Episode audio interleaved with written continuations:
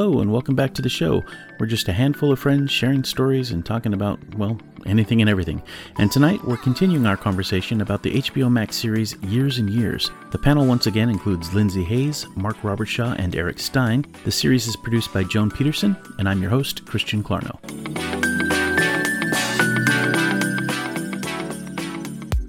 Just a quick program note, there will be spoilers here, so proceed with caution. Additionally, this program is intended for a mature audience, so listener discretion is advised. In our last podcast, we introduced you to the show and we dove headfirst into the first episode, so this time we're going to move on to the second episode of Years and Years. So episode two takes place about six months after the bomb. Life has kind of gone on as normally as it can under these circumstances. Tensions are still high internationally. Pence is now president of the United States. Putin has just become president for life. The Chinese uh, president has become president for life. And Viv Rook has been elected an M P. Edith has been interviewed on television, and with her family and the rest of the world watching, she reveals that she went close on the boat to where the bomb went off, and she's been exposed to radiation and has radiation poisoning, and the interviewer estimates that she probably has twenty years left to live. She does not confirm or deny that, but that is the assumption that we're left with, and uh, that's kind of how the episode starts. The interesting thing to me is that the entire family is able to come together through this senior application, so they can kind of do a, a group viewing of, of this live television broadcast. I guess it's kind of similar to some of the things that you can do on Netflix and kind of virtually view something with somebody, but that was kind of a neat idea, I thought, so that even though they were distant physically, they were still able to be together in essence to see this interview with their sister and unfortunately get this crazy news that she's been exposed to radiation. I know what we're doing on Zoom, uh, the ability for everyone to come together right now, even when they're not in the same place. I've right, had right. I have a happy hour with my, my dad and my sister every Sunday. I see, I actually connect now with my sister and my dad on a much more regular basis than I did before we went into a situation, into kind of a quarantine lockdown type situation. Yeah. It's, it's interesting how a situation like the one in the show or the one that we're living through now can either bring to light these technologies that a lot of us didn't know existed, or to spur new innovation to allow things to continue in as close to normal of a fashion as possible. Yeah, the um, interesting, there, there's a phrase that they use a lot in Years and Years that started to really, in a second viewing, kind of catch my ear differently now watching it a, a year later. They keep saying family link whenever they talk right. to um, senior family link. Family link, family link. Um, right. It's kind of just an auto dial to, for all your family members and stuff. Yeah, where they can get the entire family together in an instant. And it wasn't that long ago that, that you know, my sister lives in Michigan. Um, I saw her maybe once a year. Um, yeah. And now I see her once a week. And I would have to put see in quotes, but um, I still sure. do see her every week. Yeah, well, you see her. You just yeah can't hug her or whatever. Yeah. yeah. Yeah, it's... Uh, It's pretty wild what we can do these days. Yeah, that family link is is kind of interesting too. I, I kind of like that concept. The other thing is at, at one point, I don't remember if it's in episode two or three, but there's a call made by Steven and he says, family link excluding Celeste. Yeah. So you can do a call and leave someone else out. So if you wanted to plan a surprise party or whatever, you don't have to call everyone individually. You can call everyone except the person that you're trying to surprise. And it, that was just kind of, it's a no-brainer, I guess, really, but it's it's kind of a, a novel concept. I thought that was kind of cool. Yeah, I just saw something on Facebook where somebody was talking about how they'd been left out of a family event because of their political views, that they found mm-hmm. out after the fact. They didn't. It wasn't even like, we're leaving you out. They did it secretively. We're having a, a barbecue. We're having a get-together, but we're not inviting this sister to come to this event, the entire family except for this sister. So I guess that's a good way to use Family Link as well. You know, Family Link yeah. excluding excluding this person. You know, if uh, you've gotten to the point where you just the the the views are so far apart um, that can't be in the same room together, which is is interesting because they almost deal with that in years to years, in years and years, not years mm-hmm. to years, in years and years, um, because they, you know, there's I think in episode two they're pleading with Rosie not to support Viv Rook, Um, right. There's, you know, they're pleading with her to please open your eyes and see what she really is. Yeah, particularly Daniel. He's definitely fearful of Vivian Rook. And when the election comes along, there's a little montage showing everyone doing their voting. And I thought it was interesting that Daniel, the gay man, is the one that voted for the Conservative Party. And everyone else either voted for the Liberal Party or the Four Star Party. But I just thought that was kind of an interesting thing that... Uh, She, he's a he's a never rooker. Uh, yeah, I guess he's so. a never rooker. He might yeah. still. You know. That's this week's word. Never, never rooker. Yeah. I think the the biggest thing that I took away from this episode is um, I'm now terrified of Amazon's oh. idea to deliver packages via um, drone. The drone drone delivery um, I thought was going to be cool. Now I'm terrified of it. It's fine as long as you don't walk right into the blades. Yes, but you've seen me. I walk around. I don't look where I'm going. I'm like staring up at the sky and looking at the leaves and the bushes, and I wear headphones. I'm going to walk into a whirling blade of a of a you know, of a, a Amazon drone delivery. Yeah, and you think that And I'm tall. So yeah, I'm more likely to get both. hit. Both of us are going to be targeted. um, I thought this this episode like I think there was there wasn't like the fast-paced uh, plot development in this episode. I think this episode was much more like, now that we know what the feel of the show is, let's get to know these people. And I thought it was really good uh, exploration inward. Um, I actually, you know, having seen the whole show, uh, watching this episode by in itself, I was actually surprised that I actually like all of these people. I, I I was I was drawn into all of them, even the ones that turn out to be heinous. I, I felt for them. And I thought that was very effective because it draws you inside of something and see it. Ultimately, it's going to show us how even the best of us, given the circumstance, can fall.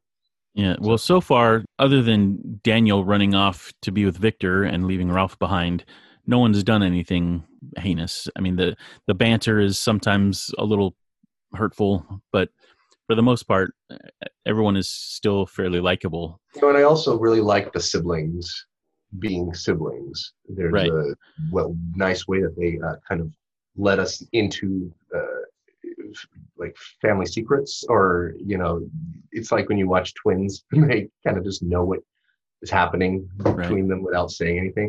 I like that moment. It kind of reminded me of, I wrote this down, reminded me of my sister, reminded me of the connections that we have and how important that is when you face a world of uncertainty to have that kind of foundation in some sort of moral reality for yourself. Yeah.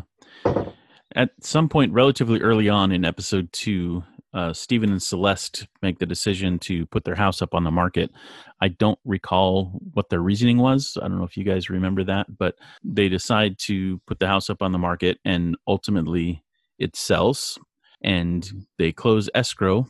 So the money is in their bank, and overnight the economic system collapses and their money is now gone, and they've lost like a million and a half dollars or one point one million pounds, something like that. And so they're virtually wiped out overnight, which, as we know from history, has actually happened before and could very easily happen again uh, if we're not careful. Uh, that situation caused a run on the banks. And I thought the, uh, The uh, portrayal of that was uh, really interesting. You had these big, long, relatively calm lines of people waiting to get into the banks, and uh, then they get freaked out when the lady comes out and says, "Sorry, I need to lock the doors," and all chaos ensues, and people are running around being nuts. And then eventually, towards the end of that scene, uh, one of the cops that's trying to keep people in line suddenly becomes one of the crazy people desperately trying to get into the bank to get a little bit of money out. Yeah. It's fascinating uh, to see a scenario where countries around the world are putting sanctions on the U S. That's, mm-hmm. that's interesting and um, really fascinating to, to watch, and also to, again, see how prophetic and Nostradamus it could be to, uh, if things continue the way they are going right now, it is not hard to believe that there will be countries around the world sanctioning the U S.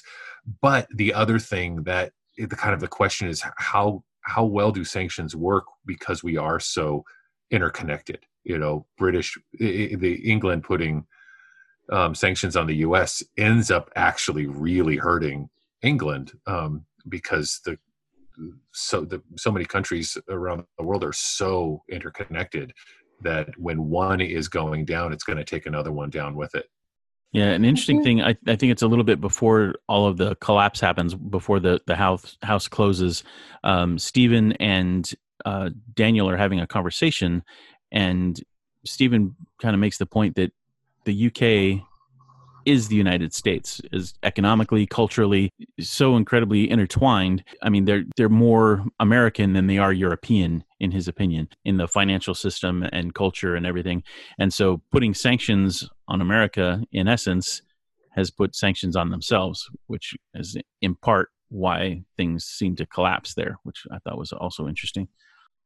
Did you guys notice that when Rook took power, that she, and she was in her own personal media, um, you know, her own channel, that she says the thing about the wine, and she yeah. says, uh, and then she says, I'm going to put tariffs on all foreign wines. So exactly the opposite of, of what she was saying in that disastrous debate that she had where she was called out for being, well, an idiot. I just thought it was it was a nice little connection there. We get to see her doing exactly what she said she wasn't going to do. Yeah, I, the thing that struck me most about that whole moment was the fact that there is such a thing as English wine. Yeah. just yeah. Doesn't sound all that appealing. I can't imagine grapes growing very well in that region. Well, I mean, that, that's the that's the thing that is so hard for me to understand about tariffs in the first place. That. Uh, What we're saying when we're imposing tariffs on someone else is that we don't have the means to make it as efficiently as you do. So we have to make sure that you're penalized for being more efficient than us. For whatever reason, it's so counter-conservatism to me. It's so counter-free market.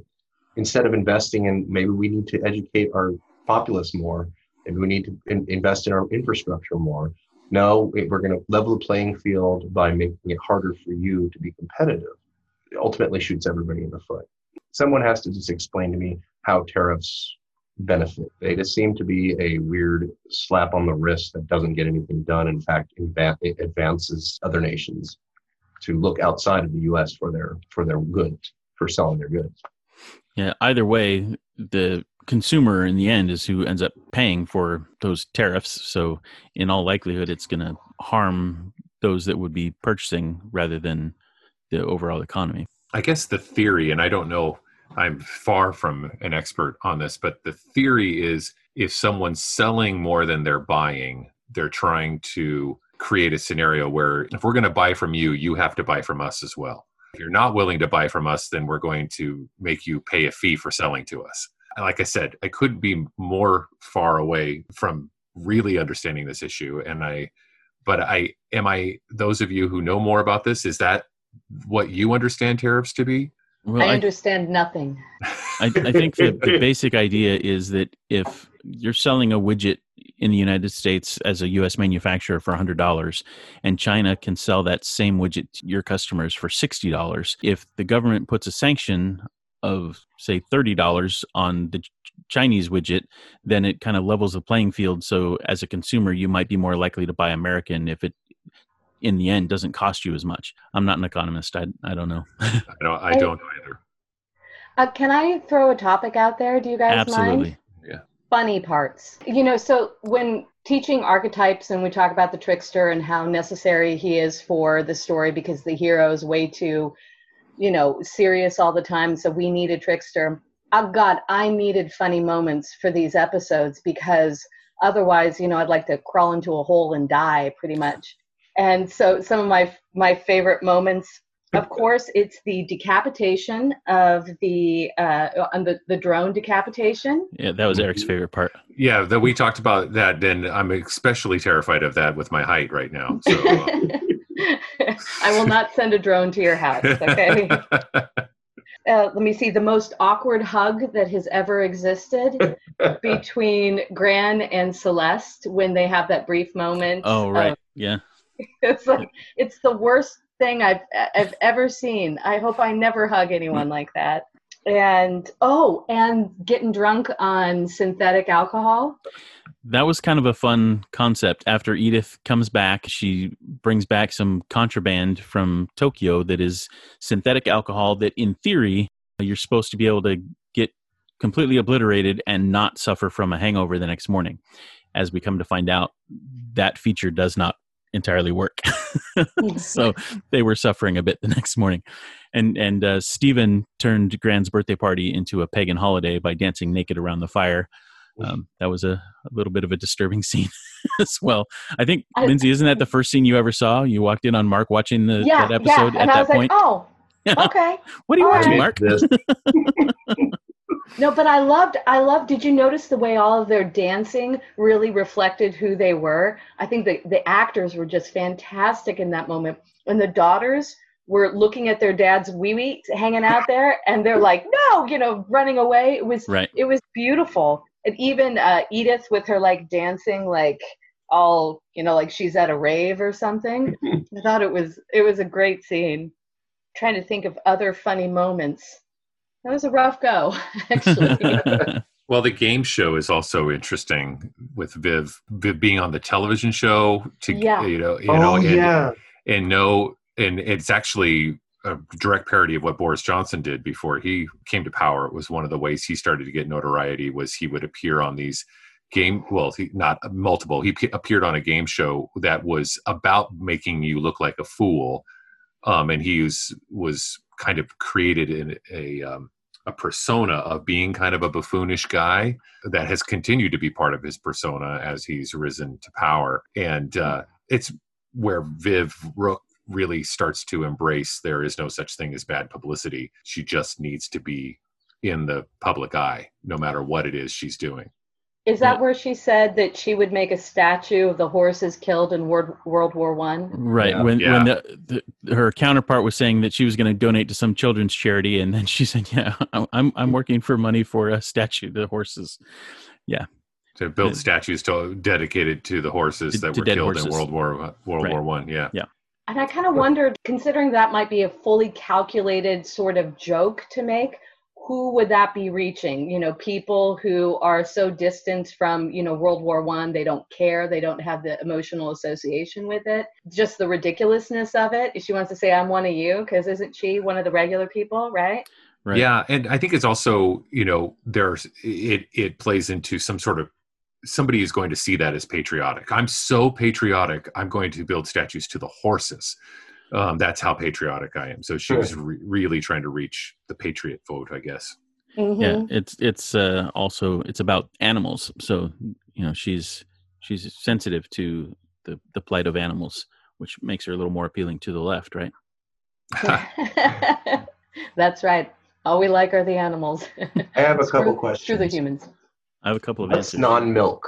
I, I think it's non-fat milk, or no, no, no. I I think it's a synthetic milk, oh, like a, okay. like a almond milk or soy milk or something. Because okay. it's they, what we have in the refrigerator, honey. Yeah, but they, you know, it's called it's almond milk that we have. And I was wondering, is that something that's in, in Britain right now, or is that a future thing? Well, um, it it might be a brand name or something. They don't really go into it, but at the barbecue that uh, they're throwing later, that Daniel throws for his birthday. Um, they talk about genuine sausages and beef burgers, but oh, yeah. they also have orange burgers and mm-hmm. veggie burgers, uh, the orange burgers being made out of orange peel. And so yeah. it seems like either veganism or vegetarianism is either more popular at this point in history or uh, has become necessary because, you know, maybe meat is not as prevalent as it once was. That, you know, there are shortages of certain things now. Uh, chocolate is no longer available, as Gran discovers. So, you know, Ooh, that, that fu- might be part of it. The future doesn't sound that bad. Orange peel burgers. Right? We have so right. many choices. You know, I thought that was interesting, too, that the uh, the school implemented the, those pull the mm-hmm. string, heat up the burger. That's not even a burger. That's closer to a vegan meal. Right. And, reminds me of the uh, Beyond Burger, or the Impossible Burger. Yeah. Did you guys ever try that? Mm-hmm. I, I have not been brave enough to try the Impossible Burger. I have had Beyond products. I've had Beyond tacos and burritos at Del Taco, and they're pretty good. I had a Beyond Burger at Carl's Junior, which tasted fine, uh, tasted good actually, but it made me sick in the end. Uh, and I think that's probably we won't go there. Um, but I think the reason is that, uh, from what I understand, the the patties are kind of held together with this oil blend, and because there's so much oil in it, that's probably what did a number on my stomach. Whereas the mm-hmm. the taco burrito stuff is is kind of just ground, and it, it doesn't have to hold together the same, so it doesn't have as much of the oil. That's my yeah. You know, anyway. I'll tell you, I had I had um, a Beyond Burger that was made at a at a health food store, a store nearby called Lassen's. Mm-hmm. Shout out shout out to Lassen's, and um, it was so good. It had uh, soy cheese on it. It had vegan mayonnaise. I mean, it was everything that I thought this is going to be tasteless and, and scary. And it, it was really good, really good. Now, I also have had them at the fast food restaurants, and I don't enjoy them there at all. And I think it's because, honestly, they, they're a little creepy. They taste too much like meat. And I think they also cook them on the grill where the other meat's being made. Um, that could be too. So, yeah. so I don't, I don't need you to try to make Uh, my burger look like it's rare. So, you know, the kind of the, the, that it's it's got a reddish hue to it, and it's and it and it it quote unquote bleeds, you know, when you bite it. That creeps me out. I don't need that. I, I don't eat meat yeah. for that's one of the reasons I don't eat meat, is I don't mm-hmm. want it to be pink and bleeding all over my plate. And Aww. then you, so so anyway, I've gone off on one of my famous tangents that I'm sure will be um, will be edited out because it has nothing to do with Years and Years. But anyway, um, well, like, like like like like the Beyond Burger at Lassen's. Spe- speaking of lunch, uh, Celeste and and uh, Bethany had an interesting lunch one day, mm-hmm. and Bethany was very excited for her mom to call her on the phone, and Mom says, "Why would I call you? You're right across. Please just call me, call me." She does, and then she answers, Bethany answers the phone by snapping her fingers and putting her thumb and pinky finger up to her face, and she has, as it turns out, had a skin plant, which makes her hand into a, a telephone uh, handset so that she can talk on the phone. The interesting thing about that, though, is apparently she still needs a handset to be able to make outgoing calls. So mm-hmm. there's there's no voice recognition with the, the thumb and, and pinky. She's she's got to actually have a real phone to make outgoing calls. So what's the point if you need the phone anyway? But and, so and spoiler that, alert, it gets better. Like the, the technology, like the the next version of the phone keeps getting better and better. So yeah. But I think that that's really really cool the way they did that. That just little detail, because technology, when it comes out at first, it's never going to be exactly what you want, which is why I've always subscribed to, I just wait for like ten years and then I get the thing that came out ten years ago pretty cheap. You know, that's always been my my philosophy. But um, also, did you notice she said, "I've integrated"? And just that statement, it's so easy to pass over. But for her, it's there's so much complexity there of of what that means. I've integrated. Yeah, I have that... become one with something else, with technology. That's her first step in her transhuman journey. Mm-hmm. Um, I also like that um, when the parents get upset, she talks about it, she she says to her mom, "Well, you got a tattoo," um, right? And that and that that that every generation has the thing that is just a step too far for the parents. I remember in the early eighties when people when when guys were getting earrings, that was just uh, unbelievable. I mean, people that was a yeah. step too far for so many so sure. many people. Yeah. A step too far. I remember when nose rings, I was like, you got a nose ring, you know? And now I think the little diamond chip in the nose is, is pretty awesome. And so I would never have thought of getting a tattoo um, growing up. And now I desperately want a tattoo. I just don't know what to get and where to get it on my body. But um, so we'll, we'll figure it. Well, we just haven't figured out what it is. That's an interesting concept, actually. The, um, the, the reason people don't, they shy away from tattoos is it's a permanent thing. So you have to be sure that the rest of your life encompasses that, which means that you either get it because you're like, look how bold I am that I know myself as well, or I know this thing to be permanent and never wavering, which is an interesting, I, I don't know if this is a good, uh, I'm flushing this out as I'm saying this, but uh, it's interesting how this show is all about the changes that happen and the, the lack of permanence. And, yeah. I think that there's, there's also, I think that I think there's also something interesting about um, something being important enough that you want to remember it and think of it often. Um, uh, yeah. So, so having something on your body that when you look at it, it makes you think of a time that um, that yeah. you that that brings you joy. But also, I think that in some ways, uh, what's her face? I'm sorry, uh, what's her name? Uh, who who's getting all of the uh, changes made to her transhuman? Bethany. Uh, Beth- yeah. yeah, that she's kind of representing us in a way as people. Like, she's the everyman, I feel like, overall for this story, it, from my point of view, because remember, she gets that, and then she doesn't take into account that calls cost things. So her dad later mentions, oh, well, she forgot to say that, you know, this all costs extra money, so it, it doesn't matter if you got it for free or whatever. Right. You know, this is, and it's the same thing with, you know, tattoos in, in essence, when you're getting them as, uh, as a younger person. I had a friend who, uh, when he was eighteen, he turned eighteen and he went and he got a tiger tattoo on his ankle because that represented something big to him.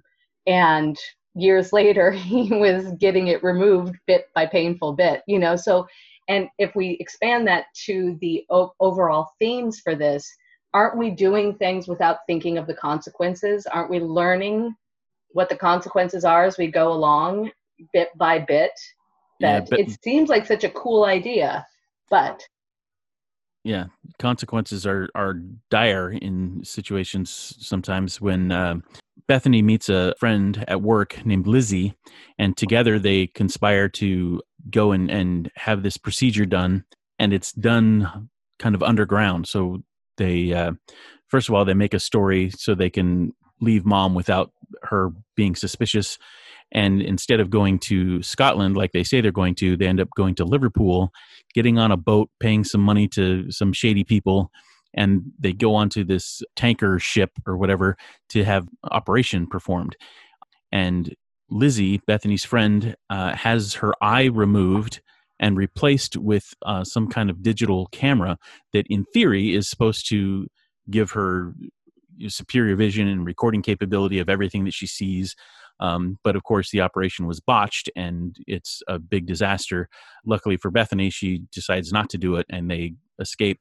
Uh, but Celeste kind of comes to the rescue to kind of help out, gets her to the hospital, and and all that sort of thing. But I must admit that several times I have fantasized about having something like that, where you could, like, with your eyes, without having to use a camera or binoculars or anything, if you could zoom in to be able to see far away. Or, um, you know, a macro lens so you can get super close. Like, to have that built in is a really cool concept to me. Although after seeing this episode, I'm a little less excited about that prospect. Do you guys remember the show, The Bionic Man? Oh, of course. Yeah, yeah. Yeah, mm-hmm. he had he had that. He had the uh, right. the mm-hmm. bionic the bionic eye. Yeah, I, yeah. I, bigger, I, faster, stronger. Is, uh, yeah. Is that the? Yes.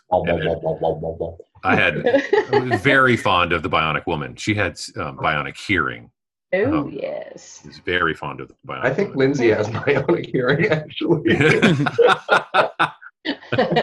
That comes from being a mom and a school teacher. Yeah, I know. I, that's my favorite thing as a teacher, to say to kids in class, oh, no, I heard you. I know you're way over there, but I heard you. Yeah, it's it's interesting in this show where they have these um, technological and, and healthcare breakthroughs. Um, mm. With the the implants, with the phone and the bionic mm. eye and all that. But then there's also a scene where Edith and Rose are just hanging out in the apartment, and the neighbor, the babysitter, comes by, and she's got a baby in her arms. And then after she, the babysitter leaves, uh, Rose says, "That's the baby. That's the one." And it turns out that the baby was diagnosed in utero with spina bifida, which is the same affliction that Rose has. And somehow medically they were able to um, correct that before she was born. And now she's a normal, healthy baby. And that's at the same time a very exciting thing for Rose, uh, but also makes her second guess herself. Like, is she less than because she's not perfect? And she makes the comment that, you know, they can fix anything now. When when are they going to stop? Um, and that's exactly and, the quote that I wrote down, Christian. Yeah. Yeah. And am I not good enough now? And and it's kind of an interesting question to ponder. And that's kind of a thing that people are even talking about now with um, the ability to pre-diagnose certain things, uh, Down syndrome and stuff like that. And people are given the option uh, to make a choice on whether or not to uh, continue a pregnancy if they have some of these different conditions uh, that might lessen the quality of life for the potential offspring. Um, and this just takes it to the next level. And if you can correct things rather than just terminating, that could be a, a pretty serious game changer. Well, also with people that, you know, I've seen on the interwebs, people who have children with Down syndrome, you know, it's not an uncommon thing to say, pe- to hear people say, no, this child has been a blessing to us for right. various reasons. And this child is not a mistake. This child is who they are. And having known people, friends who've had children with disabilities, major disabilities, I am not qualified to comment on that, but I do think it, it brings up an important point. She says she's fine with the way she, she likes who she is. She doesn't want to see it as a defect, a def, you know, a defect on, you know, who she is as a person. And I think it just gets really tricky right here. Uh, I see her being, Rosie is such a conflicted character, right? Like she's like yap, yap, yapping about one thing in one way, and then she acts a different way. Truth is kind of a, like a, a, a changeable thing for her, so to speak. Like, she's like with Rook, like with her relationships, who she is, she's just flip-flopping back and forth all, all over the place, which I think makes her and Edith a great pair. But sorry, I dominated that a little bit too much. No, not at all. I, I think the way that that character of Rose is portrayed is great because the disability that she has, it's not really even mentioned. I mean, th- there's this mm-hmm. brief reference to it in, in this one almost throwaway scene because it, it didn't take up a whole, whole lot of time, but you see her in her wheelchair, but she's doing everything. She drives, she takes care of her family, she goes to work. She, I mean, she's totally independent and self-sufficient, and no one treats her any differently. Uh, she's just living her everyday life. It just happens that she does it while seated. Mm-hmm. And, you know, she it, it's not a disability, at least that we can see. I, we recognize that she's in a chair, but she does not seem any less abled than any of her siblings or anyone else for that matter. And she's able to maintain relationships with everyone with without an issue, at yeah. least that uh, we've been able to discern. And, I and she's less likely to um, get hit by a drone. That, that's true. You're really worried about that, aren't you, Eric? Yes. Yes, I am. Yeah, you know, I, I was actually thinking that the... Um, it's interesting how we, someone like her has to be told that she is less than, you know, uh, l- like, yeah, you ever seen a three-legged dog? Um, it's weird because they're uh, happy. They do everything. They don't know right. any sort of difference in their life. They're not, they don't sit there and bemoan it. It doesn't seem like they do. Um, but we have to be told that you could be better. And the whole world of advertising is basically you right. are not satisfied right now. I'm telling you, you're not satisfied. And the way you are satisfied is to buy my product. I was going to say something earlier, and I don't know if this ties in. The philosophy of moving beyond what we are as humans, integrating into be- becoming more than our body, becoming machines, uh, synthesizing food, uh, because we think we figured the silver bullet to nutrition, also is leading to us being less, leading to things like antibiotics are no longer working in this world, uh, where we've like tried to medicate and augment ourselves away from being human to the point where we are now more susceptible to change that happens out there because we're weaker as a species. I wanted to bring it back to Uh, the things that happen in each episode, kind of the thematic idea for each one. And I think this one is, let's tear it all down. Like, let's watch everything just start to decompose right in front of you. Do you remember that it was Daniel in the first episode who was like, what's going to happen? Where's it going to go? And he has that like meltdown. This time it's Edith. And she's like, sod it. Let's have fun. And, and then, um, I don't want to, I don't want to like take it too far into the next episode, but basically she's like, uh, forgive me, fuck it. We're, it's all coming down. And that's what I want to watch. I want to watch it come down. I had two Edith quotes that I was excited about for this episode. But so this quote uh, from Edith um, that I think goes to what you were talking about, uh, Lindsay, or at least leads to that, is she said, maybe it's time I did something with my life instead of shouting. Mm-hmm. I love that so much. Um, but that's mm-hmm. why Edith has had has been really my favorite character, is because she's she doesn't just talk about yeah. what she wants. She she takes action. She is she's active. She she she actually does something, as opposed to sitting around and just complaining about it. But maybe yeah. it's time I did something with my life instead of shouting. I'm just not sure what.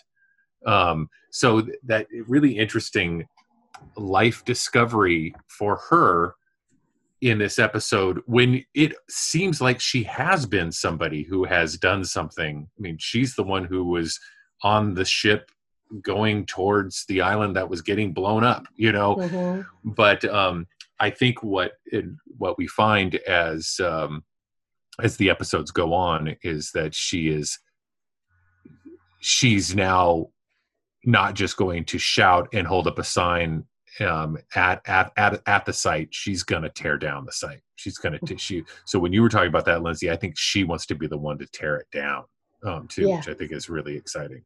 Yeah, she acts like she's resting, but she's not. Yeah. Sorry, go ahead, Christian. Yeah, well, she makes the decision. We'll find out in the next episode what, what she ultimately does. But um, she decides she's going to really shake things up by making kind of a bold move.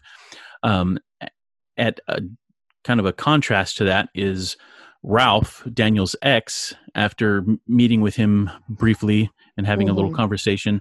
Um, He decides to make a small move that has huge ramifications, and that is he goes to the uh, gas station that Victor works at, um, and after confirming that he is there, he takes a photograph and then submits that and ends up getting um, Victor into serious trouble.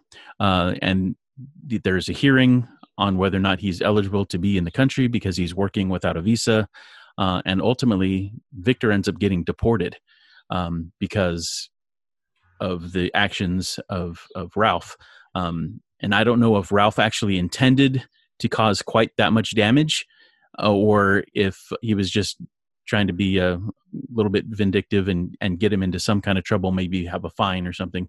Um, but ultimately, he was kicked out of the country and sent back to, what is it, Croatia that he's from, or... or uh, Uh, no, uh, Czechoslovakia, somewhere like that, is uh, where being homosexual is illegal. Um, and so he is sent back uh, to his native country.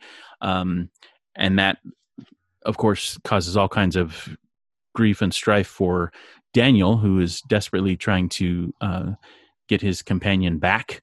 And uh, Daniel confides in Fran about the whole situation.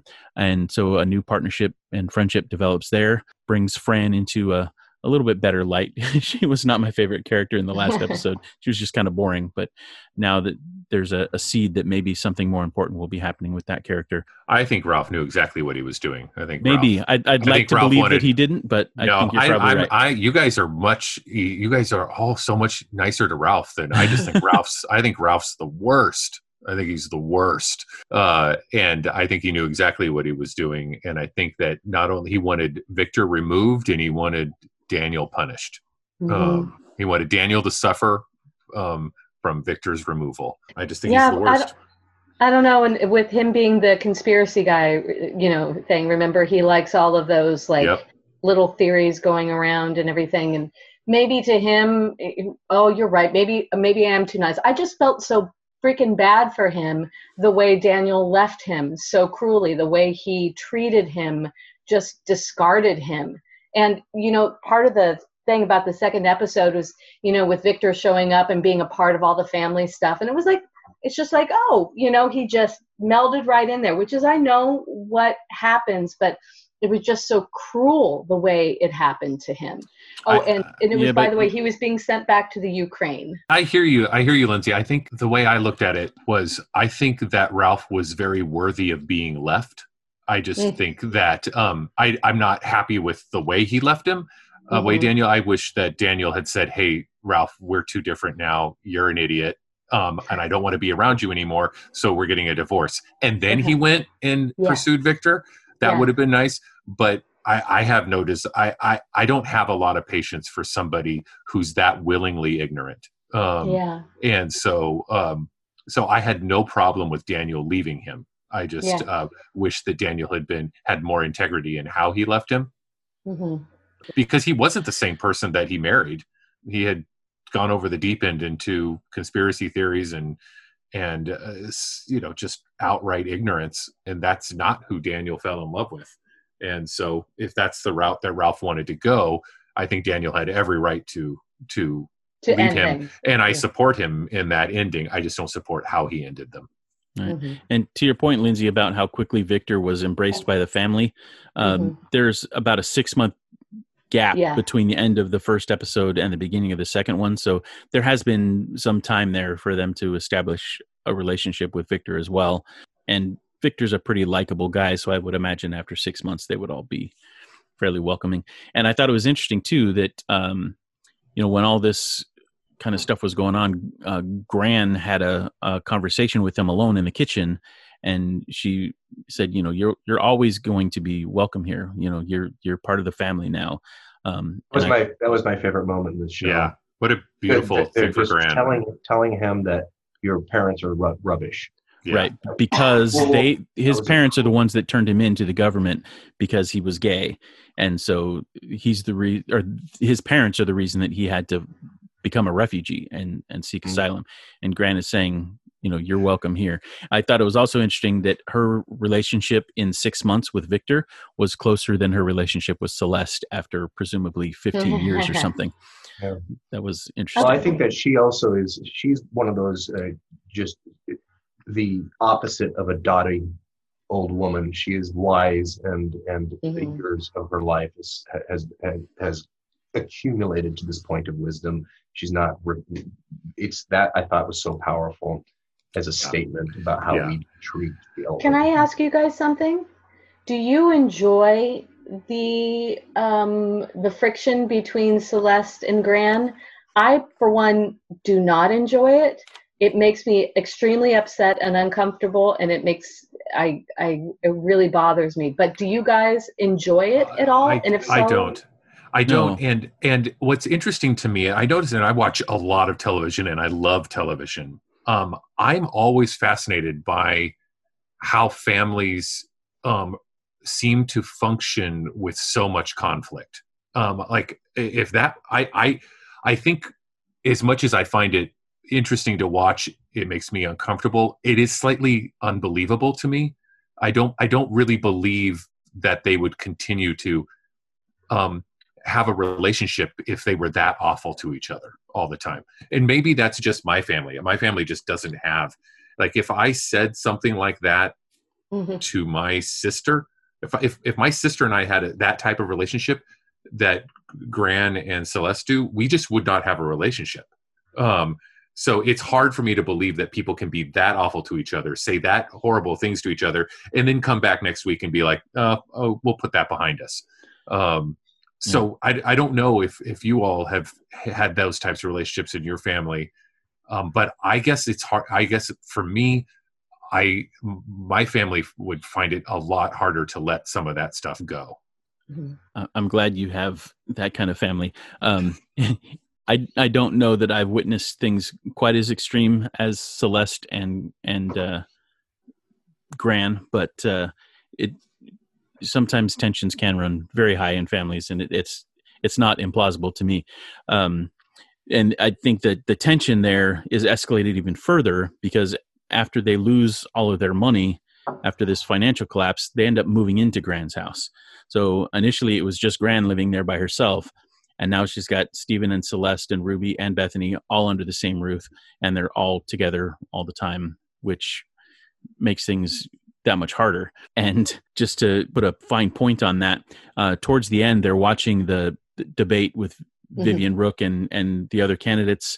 And right at a moment when something important is about to be said, Gran turns off the T V and says, "You don't mind, do you?" When everyone is there watching together, and they all just kind of look at each other like, you just, at the climax of this whole thing, that we've been watching for an hour, you decide to turn off the T V.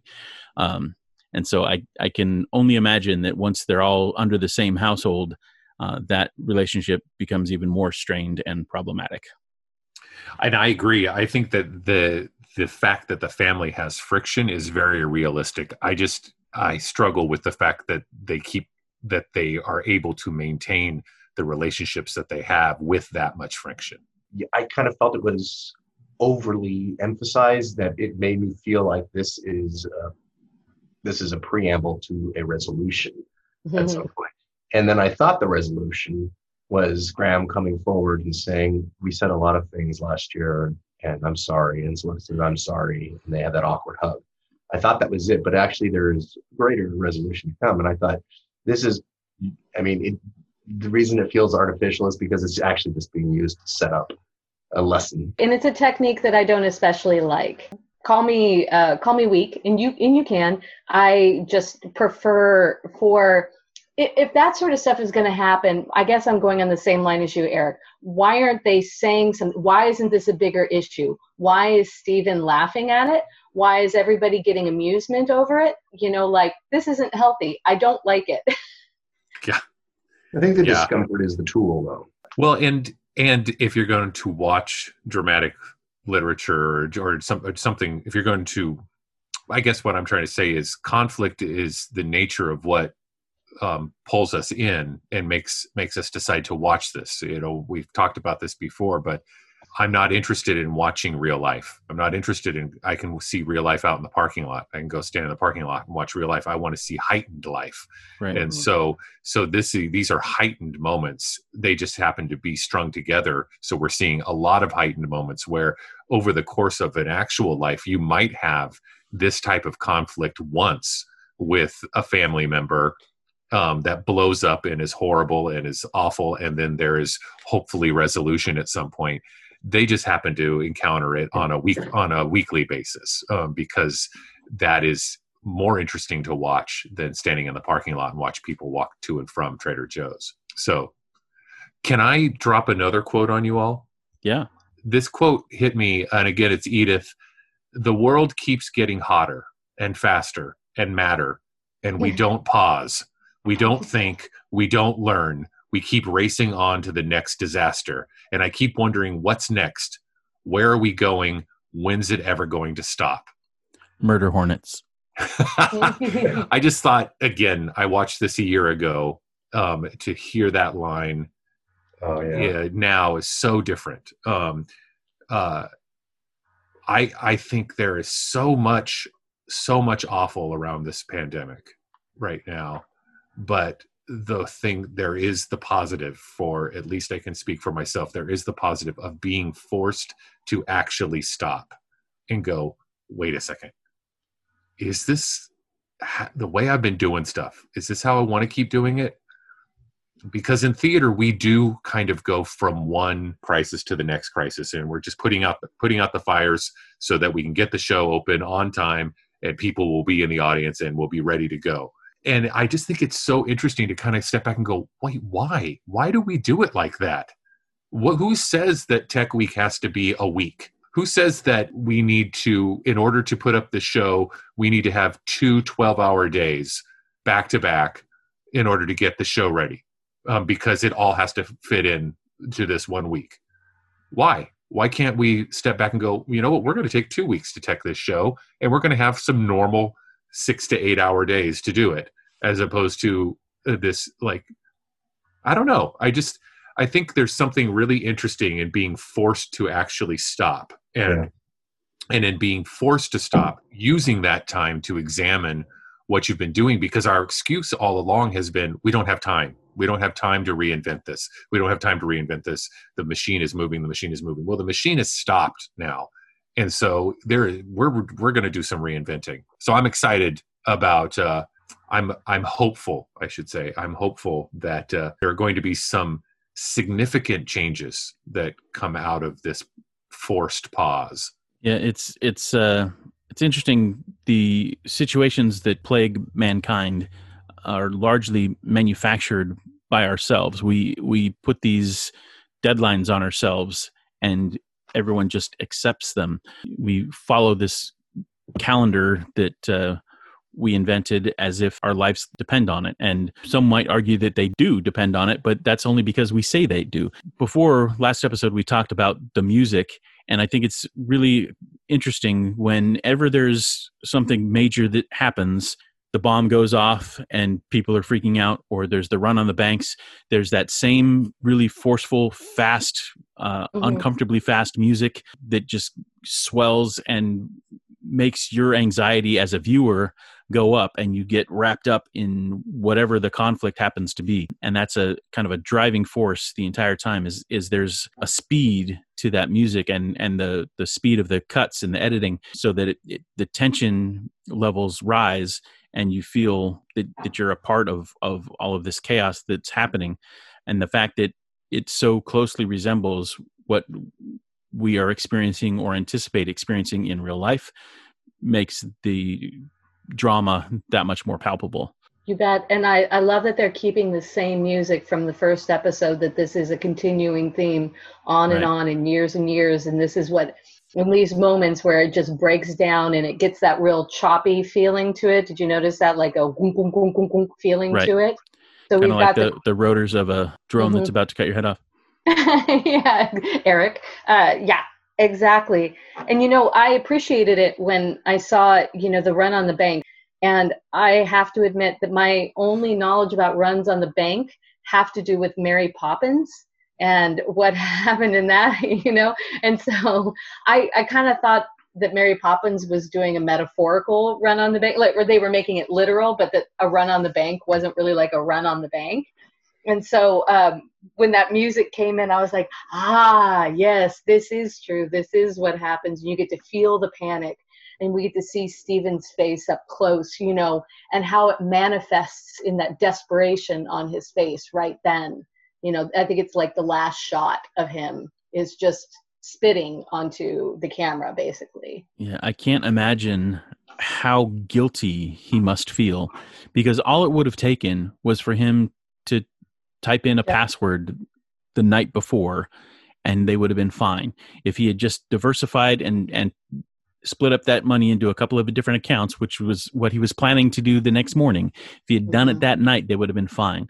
But instead, they lost their entire fortune. And I, I cannot imagine. And then worst part about that is, understandably or not, Celeste will not let him live it down. Mm-hmm. And we'll find out more about that next episode. But it's just uh, unfathomable to me that you could lose that much money literally overnight and yeah. still go on with life.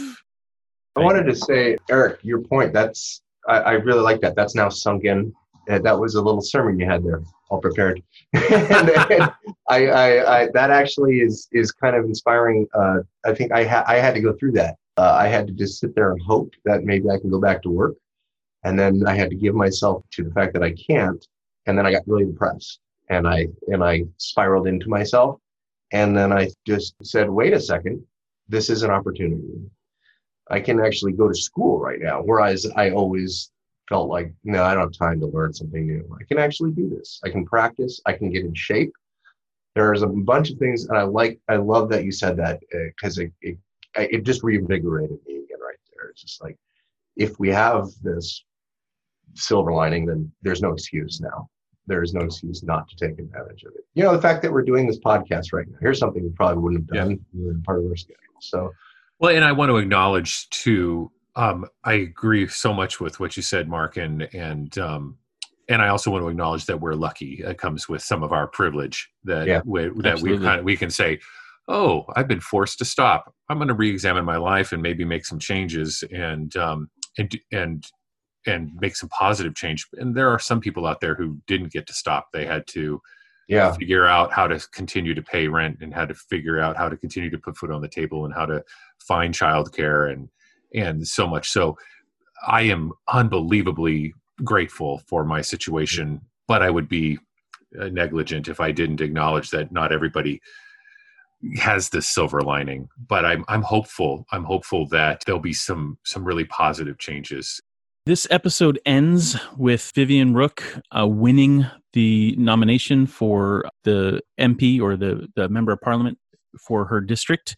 And so uh, there are certain members of the family that are kind of excited by that. Uh, I think Edith is kind of ironically happy about it. Rose is legitimately happy about it. Mm-hmm. And Daniel is terrified by that fact. And that's kind of where we're left. So w- what do we have for overall impressions of this second episode of Years and Years? Lindsay? Hmm.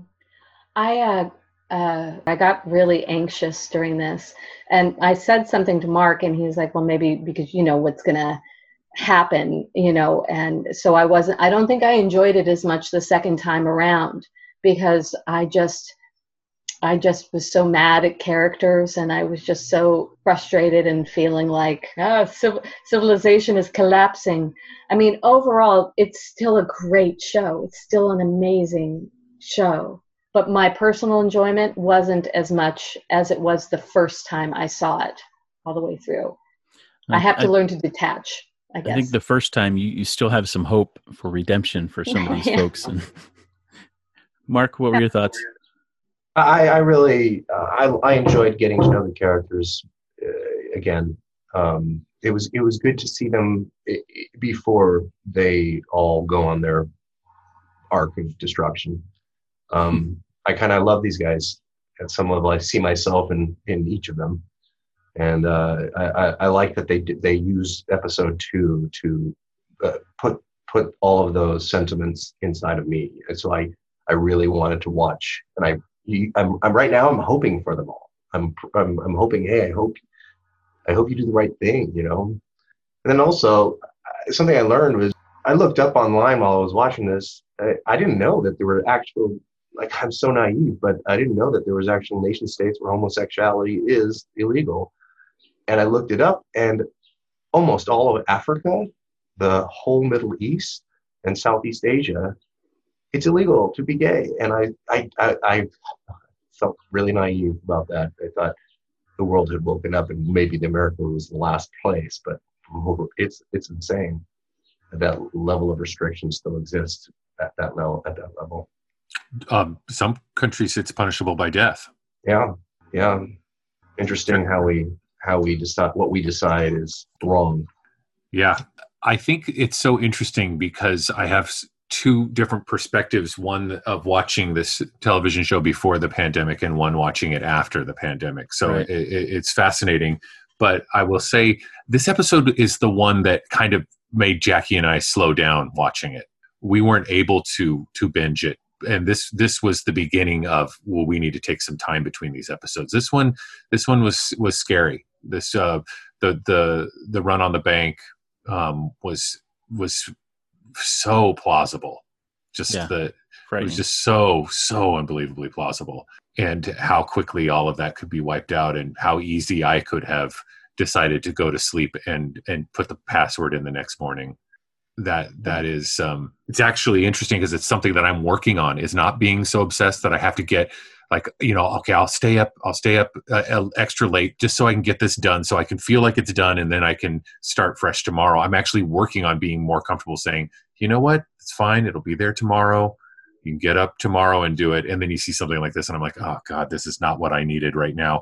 I, I this is the thing that's going to make me stay up and make sure I get everything submitted and done the night uh, the night before, even though there's no reason it has to be done at that time. So anyway, I think that um, it sucked me in. This episode sucked me in more because we get to know the characters more, uh, and it scared me even more in the best way, because I I. I don't like horror.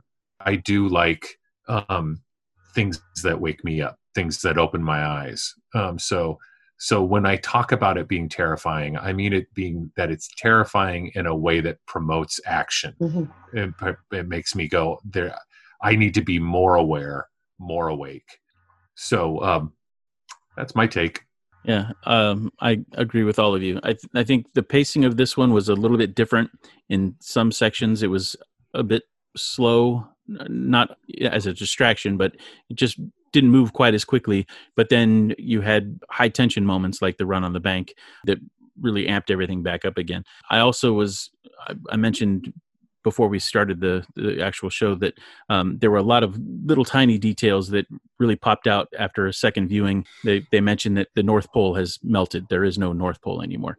Um, the fact that chocolate is no longer available. And even the, the thing about the spina bifida being cured in utero was something that it was just kind of tossed away. But it's kind of an interesting little detail that makes the future seem futuristic, yet still remain plausible. And I, I really like that about this show is they, they put in those little things, insects and birds dying off in mass numbers. It was just a, a one line thing on the news in the background, but that's something that stuck with me. And um, I think that uh, the writing team, Russell Davies and, and those that are working with him have done a really good job to make sure that feels like the stakes are real and that uh, the, the tension is palpable, and it, it makes me want to go and, and watch the next episode. And uh, I think that's ultimately what it's all about. And just as the second episode of Years and Years has come to an end, so too has this episode of the podcast. I'd like to thank our producer, Joan Peterson, and our panel, Lindsay Hayes, Mark Robertshaw, and Eric Stein, and most of all, you for the privilege of your time. This is Christian Clarno. We'll look forward to sharing episode three with you all next time. Until then, stay safe and wear your masks.